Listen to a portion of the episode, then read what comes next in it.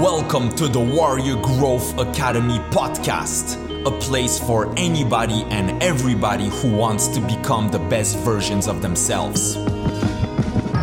Your story doesn't make you who you are. It is the rest of your story. Who you choose to be.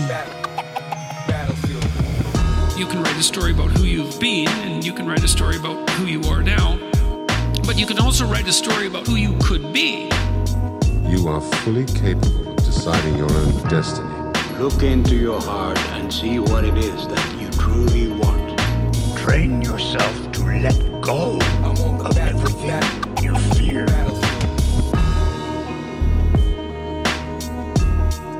Ladies and gentlemen, welcome to another episode of the Warrior Growth Academy podcast, where we cover life hacks, habits, personal mastery, interesting concepts and ideas, stories, good books, all the things that will make us learn and grow into becoming the better versions of ourselves. I am your host, Jakub the Funky Warrior. Today we'll cover a very interesting and important topic our attachment to our beliefs and the things in our life. How can we own them and not let them own us? By the way, we've hit number 181 and 248 in rankings on Apple Podcasts in the self dev category. Thank you so much for your support. Now let's go for the number one. If this is not your first time listening and you're enjoying this podcast, please show some warrior love and subscribe and leave a review on the platform you're listening on. Yeah, yeah, right now. You can pause the podcast. I'll wait. It takes only 20 seconds. I'll go grab an apple and a glass of water. Thank you so much. I truly appreciate you. All right, back to the topic. We tend to believe and want to believe that we are fully in control of our lives. It makes us feel more powerful and reassures us. But the reality is that most of our behaviors are automatic. That's what we call our habits. We might also have some addictions, even if they're mild, to coffee, alcohol, sugar, entertainment, games. But these two, the habits and the addictions, that's not what we'll cover today. We will cover our beliefs, opinions, and even objects in our life that we are attached to that might maybe own us, and maybe that attachment isn't that healthy. So maybe after all, we are less in control of our lives that we think. Let's look into that.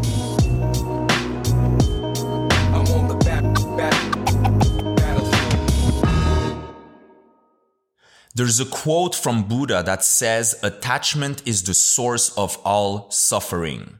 And also another quote of one of the greatest philosophers, in my opinion, Yoda from Star Wars for the three of you that didn't see the movies yet. Yoda says, attachment leads to jealousy, the shadow of greed that is. Train yourself to let go of everything you fear to lose.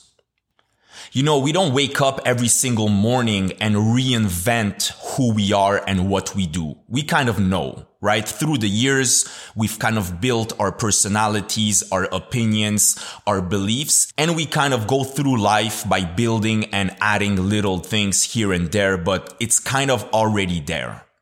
Also, for the most of us, we defend what we believe is right and what we do. You wake up in the morning, you make coffee, you read a book for 15 minutes, you get dressed, go to work, do your work a certain way, have a conversation with someone where you bring up your ideas and opinions. In the meantime, you'll post something on social media, comment someone else's post, go home, pour yourself a glass of wine, and so on and so forth. Most probably, for most of these actions, you will believe that they are the right thing to do. And I'm not saying they're wrong. Let's just see where are they coming from and most importantly, what is your relationship with each and every one of them? So what types of attachment we have? For example, it can be a certain ideology to a political group or a religion. Democrats or Republicans, Christianism or Islam. It can be a sports team, Barcelona or Madrid. It can be a nutrition preference, carnivore or vegan. But also it can be more personal, like working out, being spiritual, your position at your job, your car, your possessions. And also your personal beliefs of how the world should function, how should things go. This is what a first date should look like. This is how the other person should behave like. This is how my boss should treat me. This is what a good friend is, etc. But the problem is, is that it blinds us from being in the moment and seeing the beauty of what's presented to you. If you're looking for clues on how it should be or dwell because it's not as it should be, you're not seeing what it really is. You're not being present in the moment. And also even moments. If you're attached to a moment, you don't want to let it go. You don't want to let it end. It leads to more sadness than joy. Instead of fully enjoying a moment and cherishing it and remembering it when it's gone, you're sad that it's gone and its memory reminds you that you're not there anymore instead of remembering a happy moment or a happy event. Imagine, for example, coming back from holidays and saying that it was too short and that you wish you were still there. The emotion and the memory associated with that moment is not really a happy one. So now the question is how it can affect your life. Too strong of an attachment to our ways or values, beliefs blocks us from even hearing others. If, for example, you deeply believe in following the traditional path of education and career, this is the only path in life for you. Anybody who will say otherwise makes them automatically wrong. And especially you're not even considering that possibility. You're not hearing the reasons or their point of view. Also, attachment to something can bring fear of losing it. It's okay. You'll be good if you lose that job, a breakup or a loved one. If you lose a parent, it's a part of life. It will not make you any less of you if that thing goes away. Also, a too big of an attachment to a future goal will not let you enjoy the journey and even worse, maybe make you compare where you are and where you should be and make you feel bad in all those little steps that you are going forward instead of focusing on those steps that you're doing and the improvement that you're making. So the reality is your possessions, your beliefs, your opinions might add value to your life but it's you, you as a whole that is the most valuable. And you're not set in stone. As covered in the second episode, you're a work of art. You're a work in progress. That doesn't change whether you keep a job or not, whether you lose someone or you lose a title. So actually those problems do not reside in the attachment itself, but in the level of the attachment we have with those things. And that brings me to a beautiful and incredible book written by Don Miguel Ruiz Jr. called The Five Levels of Attachment. So according to him, level one is the authentic self. There's no attachment. The things and also thoughts and opinions that you possess are separate from your being. Level two is preference. You are aware of your beliefs and opinions, but you can detach yourself from them. You might have cherished convictions, but you value and accept other people's ideas and opinions. So in those two levels, basically you're good. It's the next three levels that start to be a bit problematic. Level three is identity. You're not aware of your thought pattern and that your possessions and opinions almost own you. You see those things as a vital part of your identity. This is my car. This is my job. This is my house. You're not separate for them. It might fuel you that people will call you by your attribute. Boss, the fit guy, the yoga girl. And whatever happens to that thing, you're deeply affected by that. You take it personally. You defend ferociously your ideology. So for example, if your favorite team loses, you're angry and sad for the rest of your day. You see the opposing team or political party as enemies. The level four is internalization. Internalization. Internalization. Internalization.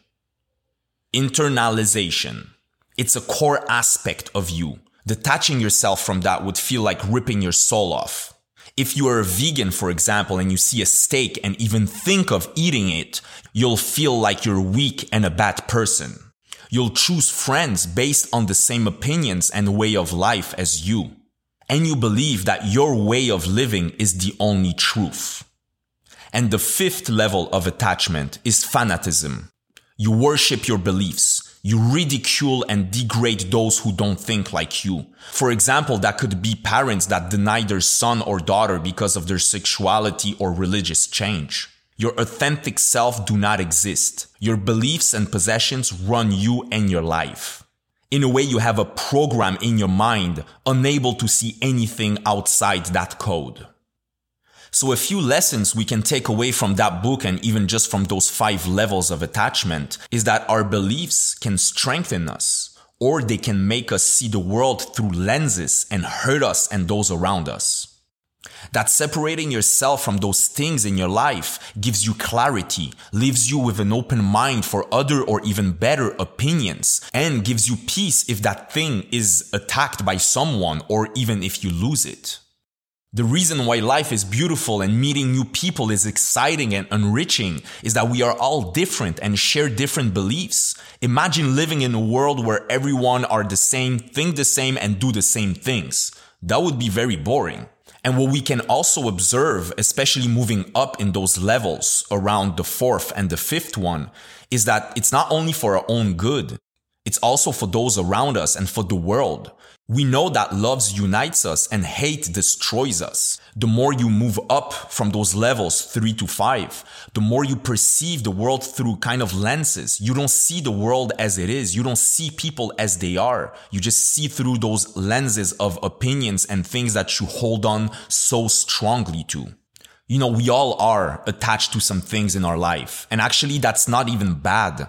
It's really your relationship with it and the level of attachment that either is beneficial or that could hurt you. The ultimate goal is not necessarily to be completely detached from anything and everything, but to be at those level one and two. So you're not hurt if anything happens or you're attacked or you lose that thing or belief or object or status at work. And also you're open for new things to come and add to your attachments or even replace some of them. You know, I think it's, it's really hard to admit to yourself that you're exploring life and yourself, that you don't know quite well who you are and where you are and what are you doing on this earth. But it is exactly where resides peace in that open mindedness to fully enjoy your journey and discover the world and yourself. If you accept that you are a little bit lost, that you don't know exactly who you are, which I don't think honestly any of us is fully aware and has all the answers. That's when you stop beating yourself down and you start really fully living. You know, I think Attachment creates a sense of comfort or familiarity. That's why we want to hold on to them. We can maybe feel that that's why people like or even respect us. So it is scary to put those things into question or even to let it go. You know, would my friends or family respect and still accept me if I let go of that job and start something else that I love more? What will people think if I change my political ideology? Will my friends still be my friends if I stop watching sports with them? Will they still like me? You know, one reason for the attachment in the first place is that belief that that thing makes us look better or be better. And that's exactly the beauty of it is that technically, if you are not too attached, whatever you will add or replace in your life will technically make you better. You know, you don't have to review all of your beliefs and attachments, but at least take a little moment and reflect if you have any unhealthy attachments. And also look back and see how, in past moments of your life, how your attachments may have hurt you. You know, if we don't look back and learn and take away those lessons from our own experiences, the bigger chances are that we repeat what we already did and never learn. All right, folks, that's it for today. Thank you so much for tuning in. I hope you've enjoyed the episode. I hope this will make you reflect and think about your levels of attachment in your own life. If you have any comments or suggestions or ideas that I should cover, please reach out to me on Instagram at Funky Warrior Yakub, and I will see you at the next episode of the Warrior Growth Academy podcast. Step by step the student is being brought together with himself to the point where he catches up with his own inner being and can accept it completely. And that is, you see, the most difficult thing to do, to accept oneself completely. To express oneself honestly, not lying to oneself, very hard to do, and you have to train. It is important to draw wisdom from many different places. If we take it from only one place, it becomes rigid and stale. Understanding others, the other elements, and the other nations will help you become whole. An educated person is not necessarily one who has an abundance of general or specialized knowledge. An educated person is one who has so developed the faculties of their mind that they may acquire anything they want. And it's very important that you realize that your evolution, your, your journey through this incredible thing is nothing to do with anyone else. And you can't live your life the way your mummy and daddy want you to live it, or the way the people at the office say you gotta live it, or the way society says you gotta live it. You gotta live it for yourself. But because we lack awareness or understanding of who we are, we're totally locked into a physical world, and we let things outside of us control us. 95% of the population are reacting to life. They're not really living at all. Your mind is like this water, my friend. When it is agitated, it becomes difficult to see. Every man in himself is aristocratic, that he is his own king. You have to take possession of your life. You must be the master of your own kingdom.